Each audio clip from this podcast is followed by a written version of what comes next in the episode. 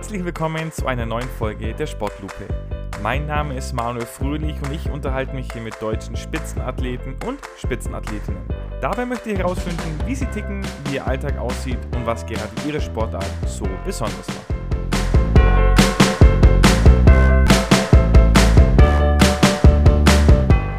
Heute bei mir zu Gast und ich freue mich wirklich sehr, dass sie da ist, um mit mir hier die erste Folge der Sportlupe aufzunehmen, ist Tina Herrmann. Und Tina, erste Frage, wie geht's dir denn? Ja, mir geht's sehr gut. Also wir sind auch schon wieder unterwegs ähm, beim Trainieren und mir geht's wirklich sehr gut. Danke. Okay, das freut mich und jetzt hast du ja Trainieren schon angesprochen. In der Sportlupe soll es üblich werden, ab heute, dass quasi die erste Aufgabe, die ein Gast bekommt, ist, seine Sportart auf drei Worte runterzubrechen, also wirklich so, so einfach wie möglich zu beschreiben. Und da wäre jetzt natürlich die Frage, hast du denn die Vorbereitung auch schon erledigt und hast du dir drei Worte ausgesucht? Ja, natürlich habe ich das. Ähm, also ich würde meine Sportart mit den folgenden drei Wörtern beschreiben. Eiskanal, Kopf voraus, rasant. Okay, also ich muss sagen, wenn ich die drei Worte höre, da, da kriege ich schon fast einen Adrenalinstoß. Also Kopf voraus und rasant sind ja Kombinationen, die man jetzt normalerweise nicht so oft hat. Aber es gibt ja bestimmt Leute, die jetzt da noch keinen fixen Sport im Kopf haben. Deswegen beschreib doch mal dann einen Tick ausführlicher, was ist denn deine Sportart und vor allem, wie heißt sie denn? Ja, meine Sportart, also ich bin Skeletonfahrerin und ja, wir fahren mit dem Kopf voraus den Eiskanal runter. Also vielen wird bestimmt ähm, das Rodeln was sagen. Die fahren ja mit den Füßen voraus den Eiskanal runter und auf dem Rücken liegend. Und wir liegen eben auf dem Bauch und fahren mit dem Kopf voraus hinunter. Wir starten eigentlich immer auf den gleichen Starthöhen wie die Bobfahrer. Ja, und dann starten wir halt wie in ja, einem Sprinter ähnlich, sage ich mal, aber nur in gebückter Haltung am mhm. Schlitten. Und dann legen wir uns auf den Schlitten und fahren den Eiskanal herunter. Okay, also ich muss sagen, klingt wirklich spannend. Was, was macht denn für dich die Faszination aus? Also wirklich dieses Kopf voraus und äh, also Augen zu hoffentlich ja nicht, aber dieses Kopf voraus und durch? Ähm, ja, Augen zu wäre, glaube ich, nicht so gut. Also da würdest du dann schon, ich meine, auf manchen Bahnen kennst du dich schon sehr, sehr gut aus, ähm, wie zum Beispiel auf deiner Heimbahn, jetzt bei mir Königssee. Aber trotzdem brauchst du immer so ein paar Orientierungspunkte. Ja, ähm, ich denke einfach der Adrenalinkick. Also es ist wirklich, ähm, du stehst eigentlich vor jedem Start immer noch oben und hast schon immer noch so ein bisschen ja, du musst einfach ähm, also hoch konzentriert sein. Ähm, die Lenkpunkte müssen einfach passen. Also wir fahren halt wirklich mit bis zu, in Whistler hatten wir die Höchstgeschwindigkeit mit 144 km/h und da muss wirklich alles passen und ja, da muss man einfach höchst konzentriert sein und das Ganze ist halt sehr, sehr ja, äh, nervenaufreibend auch irgendwo, ähm, aber macht einfach nur brutal Spaß, ähm, weil auch so die Mischung zwischen dem Start und dann das Ruhige auf dem Schlitten, das ist einfach nur wirklich ja, einfach nur spannend und das finde ich das Spannende auch an unserer Sportart. Wieso hast du dich entschieden, auf dem Bauch mit Kopf voraus und nicht gemütlicher auf dem Rücken und mit Füßen voraus zu starten? Ähm, ich kann jetzt gar nicht so genau beurteilen, was gemütlicher ist, sage ich mal, ähm, weil ich selber ähm, bin noch nie gerodelt, ähm, zumindest nicht im Eiskanal. Wir sind mal so mit unserem Team, da waren wir mit dem Skeleton in Oberhof, da sind wir mal mit Rollen ähm, ein paar Kurven gefahren mit dem Rodeln. Und ganz ehrlich, ähm, also da habe ich mich gar nicht wohl gefühlt. Also ich hatte da ewig Angst um meine Beine, dass denen da irgendwas passieren kann und dass ich da irgendwo mit hängen bleibe. Von daher fühle ich mich sehr viel wohler, mit dem Kopf voraus auf dem Gerät zu liegen. Und ja, es kam eigentlich dazu. Ich war erst, ähm, ich bin schon mit zwölf Jahren von zu Hause weg. Ich komme eigentlich ursprünglich aus Hessen, ähm, mhm. aus der Nähe von Frankfurt am Main. Bin dann mit zwölf Jahren ähm, nach Berchtesgaden auf ein Skiinternat gegangen. Ähm, aus dem Grund, weil ich halt Ski Alpin ja schon relativ gut gemacht habe und war damals auch schon im Hessenkader und so, aber wir haben halt ziemlich schnell gemerkt, dass wir einfach in die Berge müssen, um mehr trainieren zu können, weil bei uns ja der Schnee auch immer ziemlich knapp ist. Und ähm, ja, dann habe ich mich mit zwölf entschieden, eben äh, so weit von zu Hause wegzugehen. Mhm. Leider bin ich dann da im Jugendbereich, ähm, also man muss immer so im Schülerbereich dann schauen, im letzten Schülerjahr, dass man im Jugendbereich in den Kader kommt. Das ist mir leider nicht gelungen. Und ähm, ehrlich gesagt, das letzte Jahr war auch, äh, das letzte Schülerjahr beim Ski Alpin war sehr, sehr anstrengend, auch schon für eine junge Athletin. Also ich war damals 15 und ich habe dann einfach gemerkt, ähm, das macht mir überhaupt keinen Spaß mehr und ähm, sehr, sehr viel Druck dahinter. Und dann habe ich von selber auch gesagt, ich möchte eigentlich gar nicht mehr weitermachen. Und dann bin ich über Bekannte zu der Sportart Skeleton gekommen. Und das hat mich von Anfang an fasziniert und da ich eh schon so ein bisschen so eine Wilde bin, habe ich gesagt, mhm, ja, das mhm. möchte ich gerne mal ausprobieren. Und ja, dann hatte ich auch schon Probetraining. Es war zwar auch erst im Sommer. Ähm, das war damals im ja, April, ja, Mai eher 2007. Und im Oktober 2007 lag ich dann das erste Mal auf dem Schlitten und ja, da stand eigentlich für mich fest, das ist genau das Richtige für mich. Also wirklich nach der ersten Fahrt, ich fand es einfach nur großartig und ähm, wollte ja gleich wieder eine Fahrt machen. Wem würdest du diese Sportart empfehlen? Also welche Talente oder Fähigkeiten braucht man, um, um Skeleton zu machen? Puh, das ist echt eine gute Frage, aber ähm, ich denke, man sollte schon so ein bisschen ähm, die Liebe zur Geschwindigkeit mitbringen. Also so ähm, eine, die vielleicht die Geschwindigkeit nicht sehr mag ähm, oder so auf schnelle Sachen, ja, adrenalinmäßige Sachen. Vielleicht schon auch so, ich meine, es gibt auch Personen, die mögen vielleicht Achterbahnfahrten nicht so, aber mögen Skeleton. Aber vielleicht so in die Richtung sowas schon mögen. Dann auf jeden Fall, je nachdem welches Alter, ähm, man sollte schon auch sehr gute leichtathletische Voraussetzungen mitbringen. Also es hilft auf jeden Fall enorm. Zum Beispiel bei mir ist immer ein ganz großer Punkt, ähm, dass mein Start eben nicht so gut ist und dass ich da wirklich schon, ja, schon einen relativ großen Rückstand aufholen muss in der Bahn.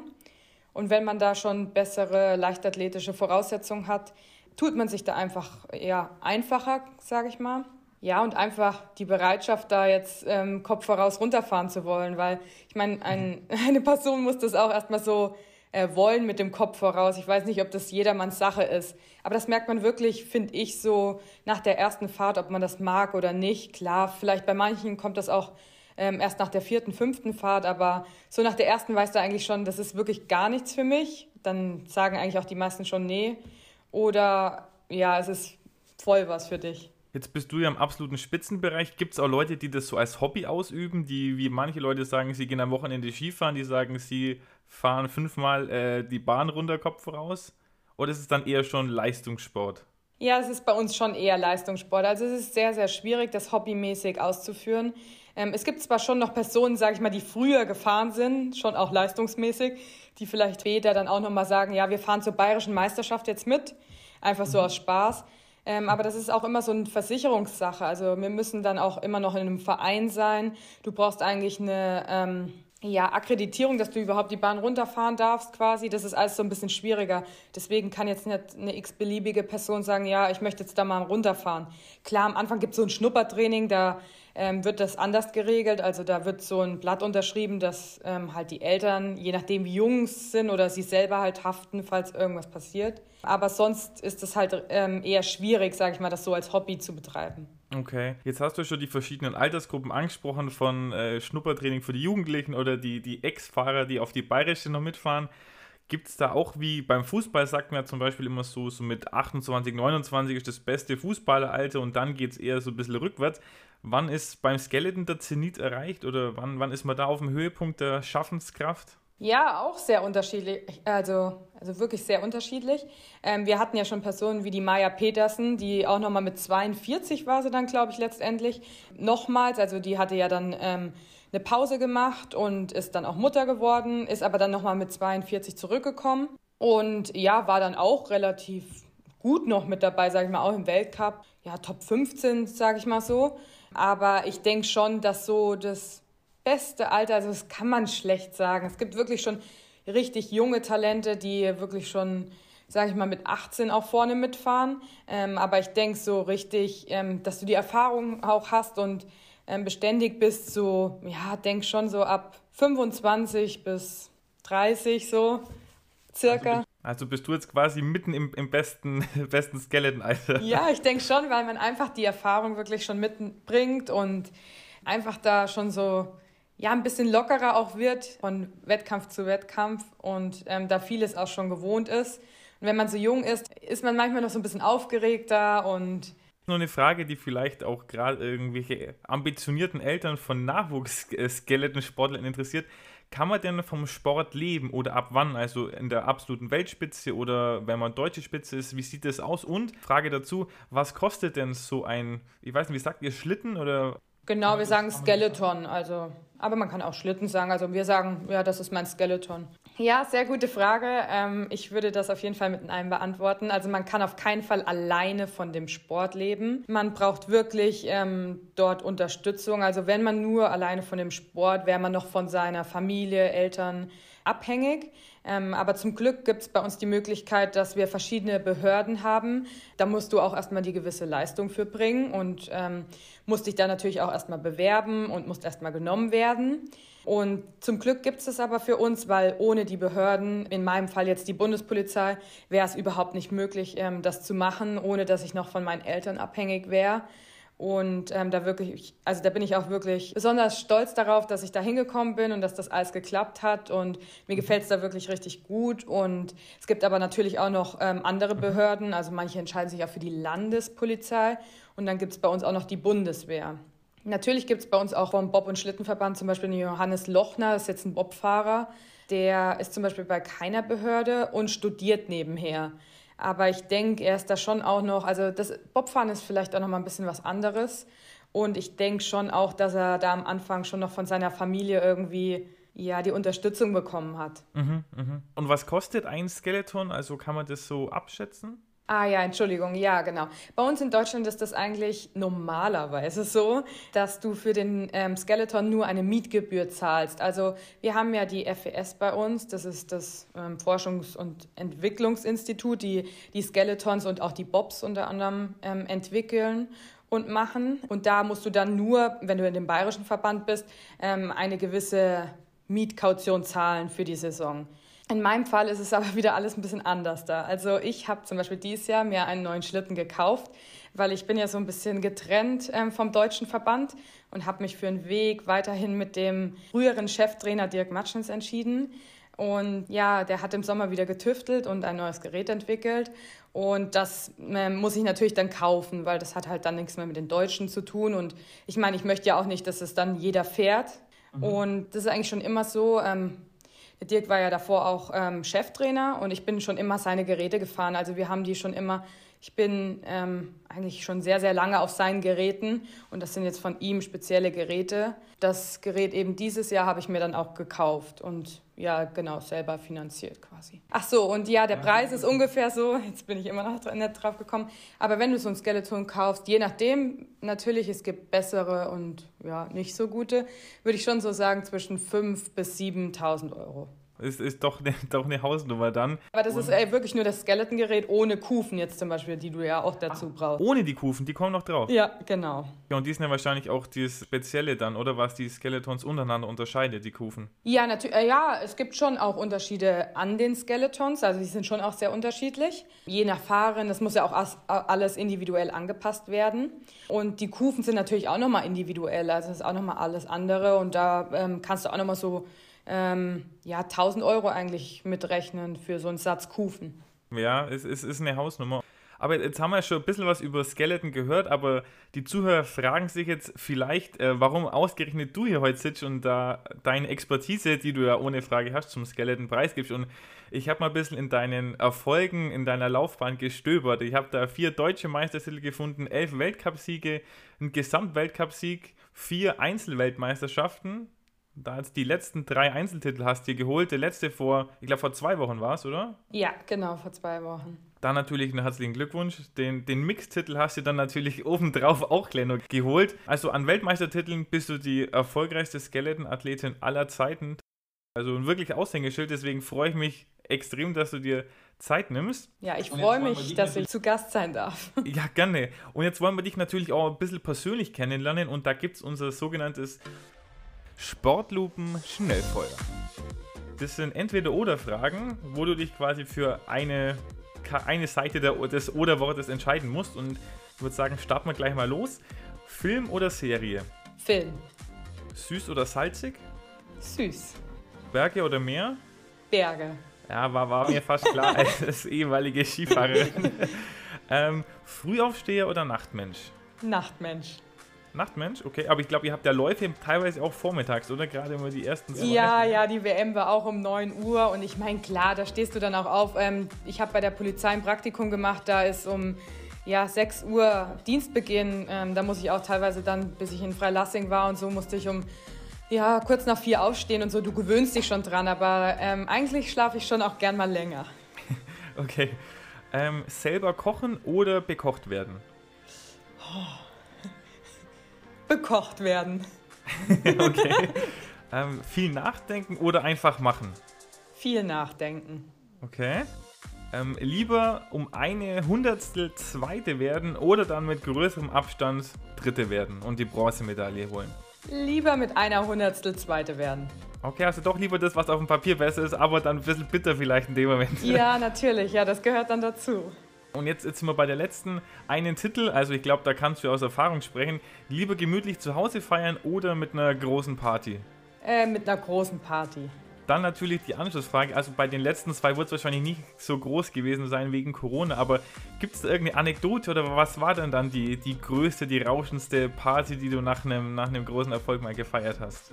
Ja, also wenn ich vor Ort bin dann und ähm, dort ähm, stoßt man natürlich schon mal an mit dem Team oder ähm, je nachdem, bei mir war es jetzt dieses Jahr zum Beispiel, Corona war ganz was anderes, also da habe ich wirklich nur mit meinem Trainer angestoßen. Ähm, und äh, wir saßen dann im Hotel noch mit ein paar Leuten zusammen, aber wirklich nur kleine Gruppe, wo wir wussten, also ähm, da konnten wir auch nicht irgendwie das vermischen oder zwischen den Nationen. Das ist halt einfach nicht möglich gewesen. Und ja, so schade wie es war, aber wir sind froh gewesen, dass wir überhaupt haben starten können und dass das alles mhm. möglich mhm. gewesen ist für uns. Also das war wirklich ja sehr, sehr gut für uns. Und ähm, ja, sonst ist natürlich immer freue ich mich immer riesig darauf. Also bisher hat mir immer der Skiclub Hirzenhain zusammen mit meiner Familie eigentlich zu Hause einen riesengroßen Empfang in Hirzenhain geboten und das sind wirklich immer sehr, sehr tolle Feiern. Also es findet bei uns in der Skihütte in Hirzenhain statt. Ja, und da wurde ich halt auch schon zum Beispiel das letzte Jahr wurde ich mit einem Traktor abgeholt, wo ich vorne so drauf saß, am, am Frontlader quasi auf so einer Couch.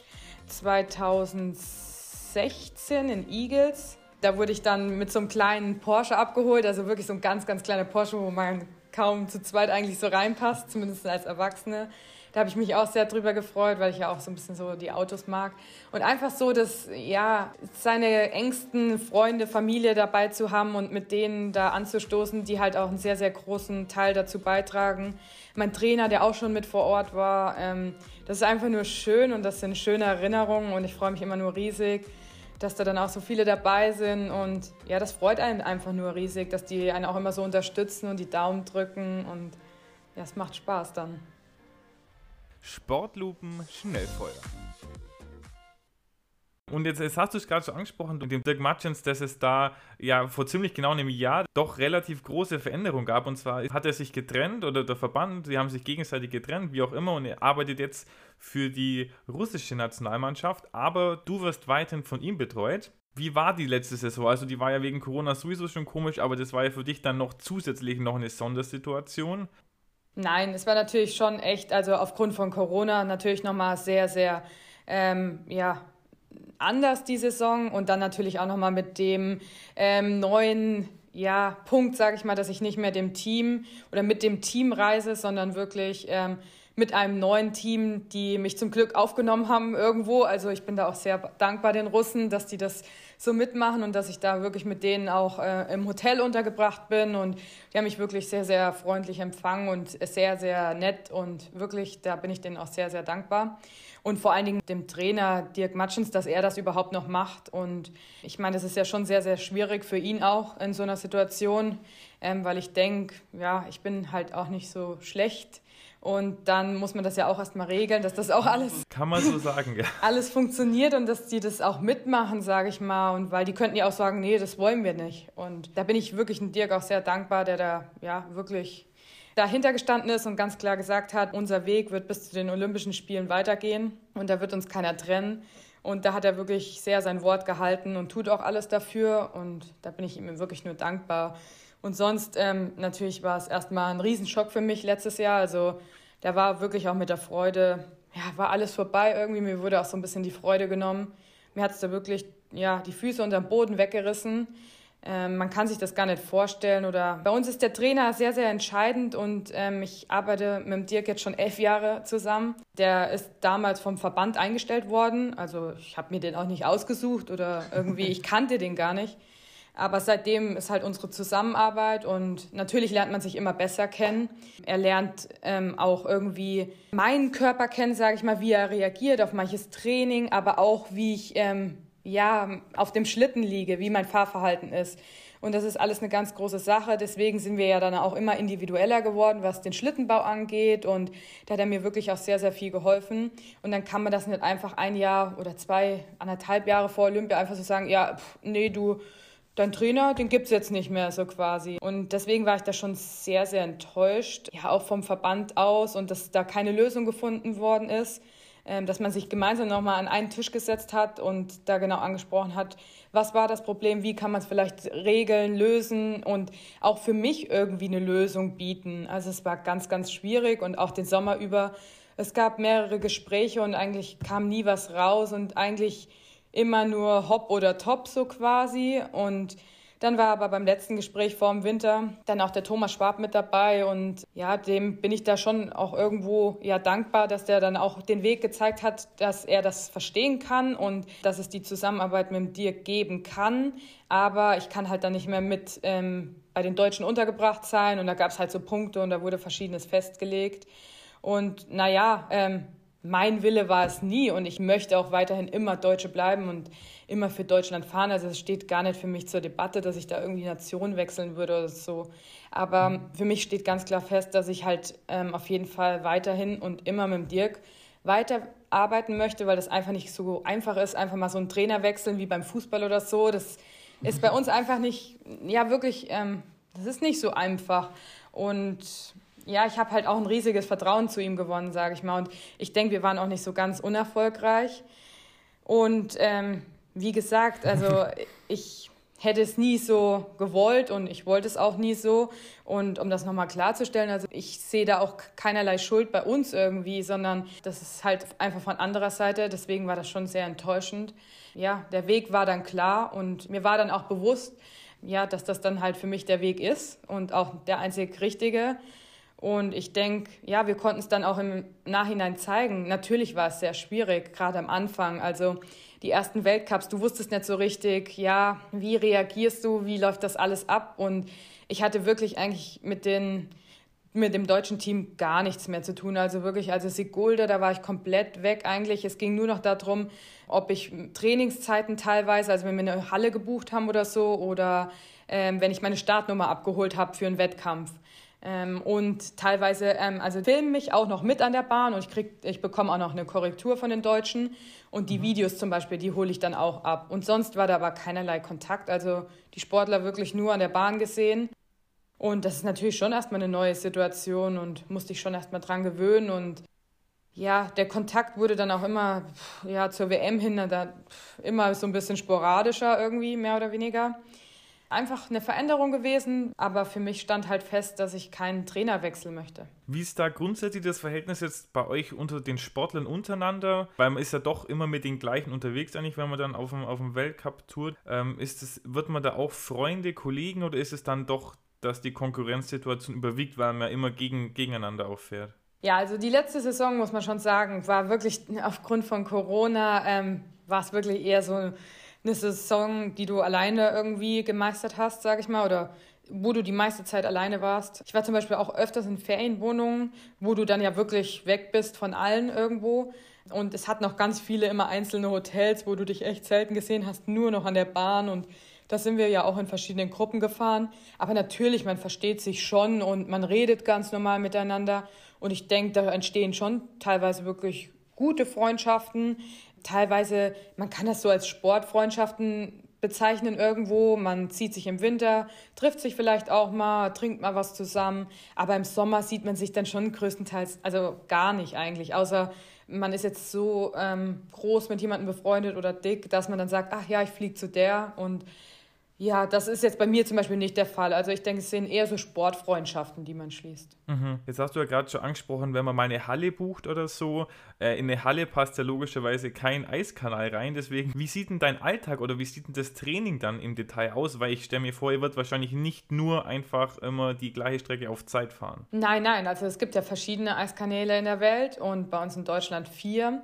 Wovon wir aber meistens nur drei fahren, weil Oberhof hat ja leider keinen Startbereich dabei, obwohl wir da auch schon trainieren, weil es echt eine sehr gute Bahn zum Trainieren ist. Ähm, aber wir sind eher in Altenberg, Winterberg und Königssee unterwegs. Und wenn jetzt bei uns die Saison, also die Wintersaison startet, ähm, das ist meistens so Mitte Oktober, da fangen wir halt dann an, je nachdem, welche Bahn als erstes ähm, vereist ist. Also sie muss ja erstmal eingeeist werden. Zum Beispiel dieses Jahr war es in Altenberg, war die erste Bahn, die vereist war. Dann sind wir ähm, mit dem bayerischen Team schon für ein paar Tage zum Training da hingefahren. Und da haben wir dann schon so zwei bis drei Fahrten vormittags, sage ich mal, so von 9 bis 10.30 Uhr. Dann haben wir meistens Mittagspause und um 14 Uhr fahren wir dann meistens nochmal zwei bis drei Fahrten. Und nach dem Nachmittagstraining haben wir meistens auch noch eine Athletik. Also es können verschiedene Athletikeinheiten sein, entweder Sprinttraining, Sprungtraining, Krafttraining, Koordinationstraining. Also es kann ganz unterschiedlich ausfallen. Und so ist meistens unser Tagesablauf. Und abends ist natürlich dann noch Materialvorbereitung, was man auch manchmal, denke ich, unterschätzt. Also da brauchst du schon sehr viel Zeit, ähm, um deine Kufen und den Schlitten zu kontrollieren und vorzubereiten für den nächsten Tag.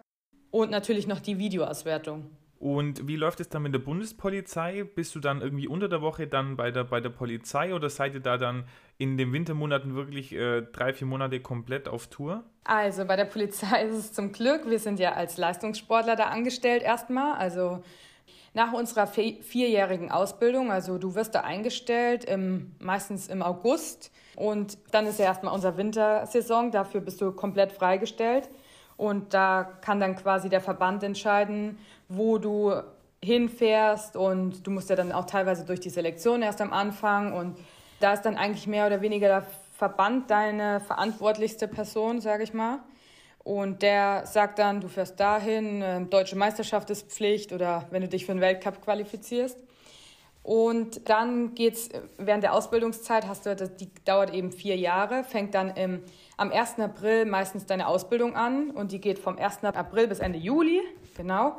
Und dort bist du dann aber vor Ort ähm, an der Sportschule und die ist bei uns in Bad Endorf für die Wintersportler. Und ähm, da bist du dann unter der Woche von Montag bis Freitag, hast ganz normal Unterricht, ähm, also Schule bis um vier. Dann hast du die Möglichkeit, da zu trainieren. Inzwischen hat sich das auch schon ein bisschen geändert. Ich war zum Beispiel von 2012 bis 2015 dort. Die Trainingszeiten sind auch noch wesentlich besser geworden. Also du hast wesentlich mehr Zeit zum Trainieren. Die haben da wesentlich mehr ja, Freiheiten geschaffen, auch noch, um das Training noch besser zu machen. Ähm, ja, die Krafträume sind top ausgerüstet, wirklich. Also du hast da auch alles vor Ort, kannst da ganz normal dich vorbereiten. Und so geht das dann halt über vier Jahre quasi. Und im vierten Jahr geht es sogar dann noch mal ein bisschen länger, bis September, bis Anfang September.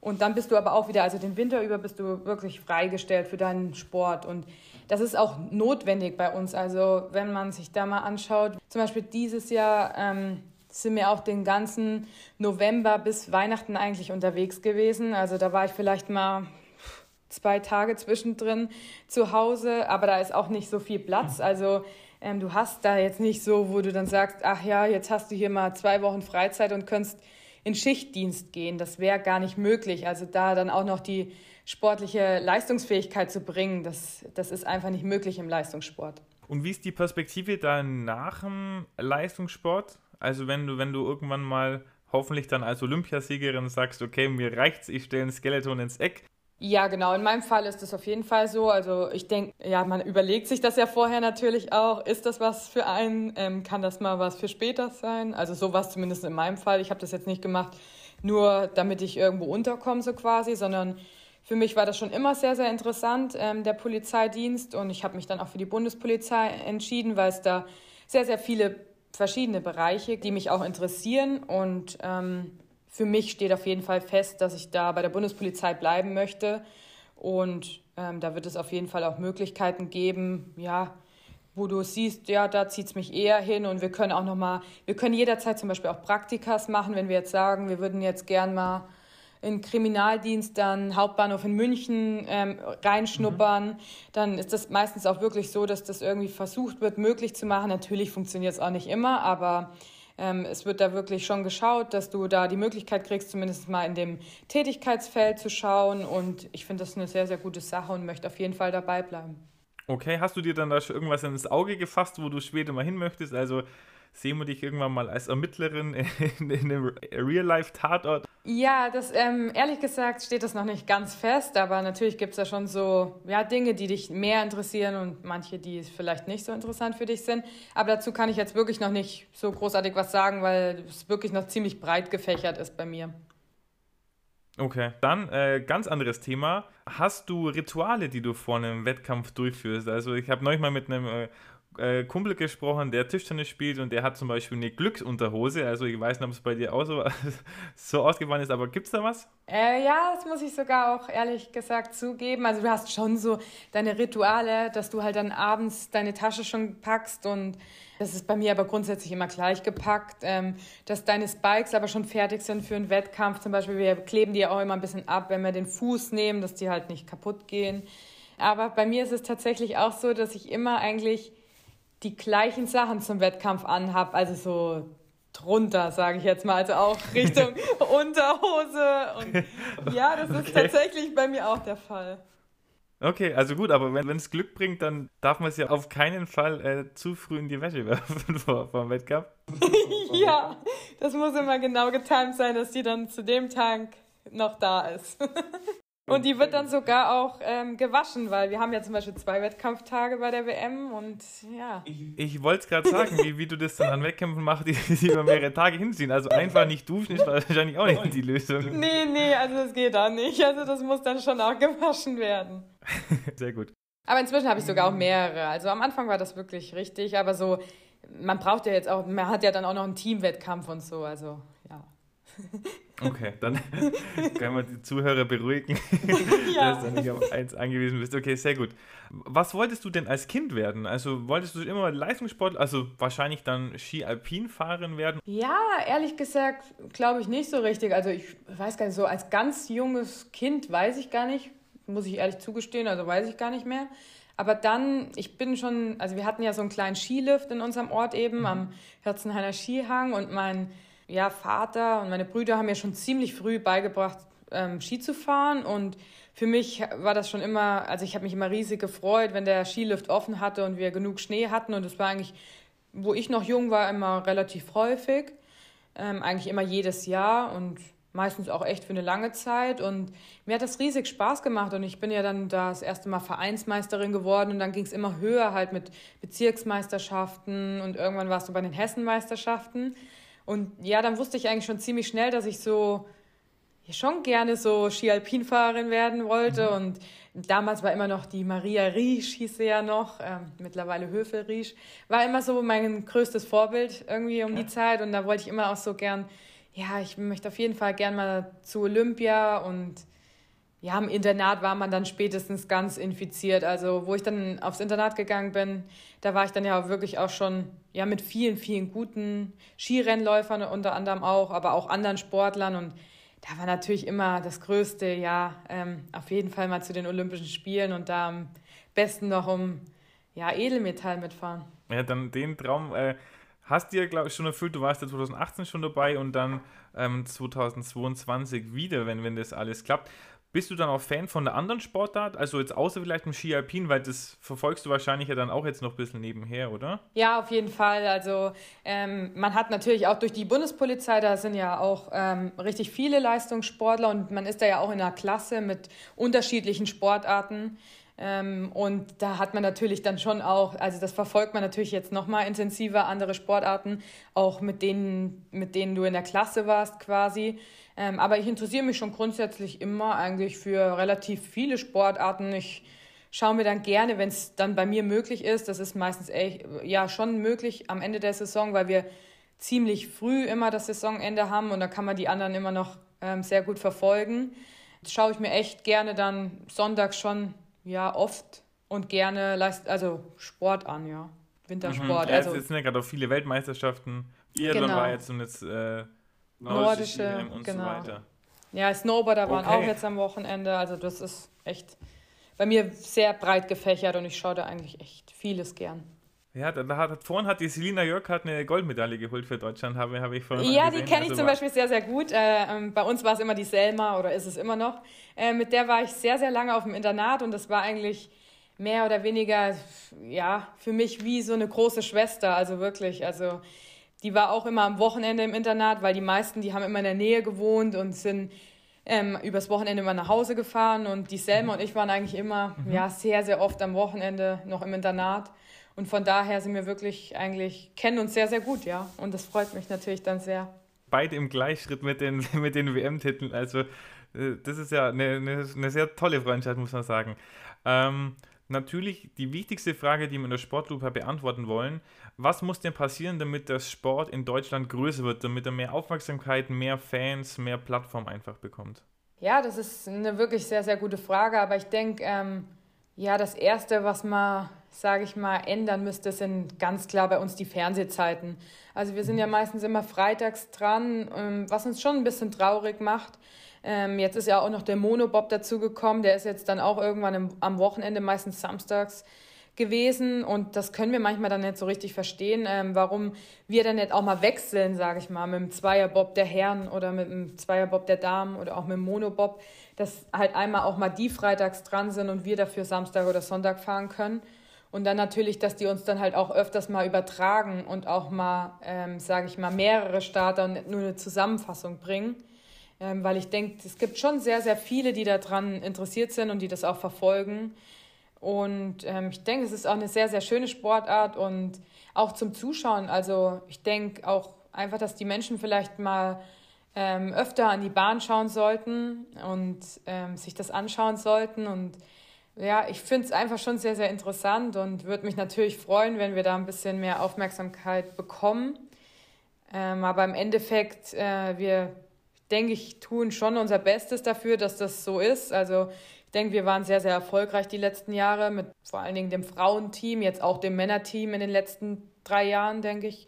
War ja schon auch wahnsinnig, was die geleistet haben ja, so richtig weiß man dann nicht, woran es liegen soll irgendwie oder warum das so ist. Ähm, ich denke, im Snowboard zum Beispiel ist das ja auch, weil wir das jetzt eben angesprochen haben, ja auch so ein bisschen, weiß ich nicht, da gibt es immer so Sportarten, die immer so ein bisschen noch im Hintergrund stehen, obwohl die ja auch die Erfolge auf jeden Fall mitbringen und es ja auch sehr, sehr interessant ist und wo man das einfach nicht so richtig versteht, aber vielleicht ist bei uns dann auch, weil du mich ähm, anfangs gefragt hast, ja, ob man das so als Hobby machen kann. Na klar, das ist natürlich schon schwierig. Das ist natürlich schon einfacher, sich dann ein paar Ski zu kaufen und Skifahren zu gehen. Ob das halt so mit die Gründe sind, dass die Menschen das vielleicht gar nicht so richtig verstehen oder dann nicht so einordnen können. Ja, wobei ich glaube, da gibt es ja auch viele Sportarten, wo viele Leute sich lieber vom Sofa anschauen, als, als dass sie es in echt durchführen auch wenn es möglich ist. Biathlon, also, stimmt. Aber ja. ich, ich gebe dir recht, also ich glaube, gerade wenn du sagst, äh, Whistler 144 km/h ist natürlich wahrscheinlich an der Bahn nochmal viel beeindruckender, wenn da jemand an einem vorbei rast im Eiskanal, als jetzt vorm Fernseher, wenn es dann ja doch alles ein bisschen durch die Perspektive verzerrt wird. Deswegen kann ich es den Zuhörern nur ans Herz legen, wenn es wieder möglich ist und wir hoffen, dass es bald wieder möglich ist, äh, nächste Saison zumindest, dass sie an die Bahn gehen. Und jetzt habe ich noch eine, eine schwierige Frage für dich, das, das gebe ich offen zu, aber ich bin mir sicher, du findest da auch eine richtige Antwort.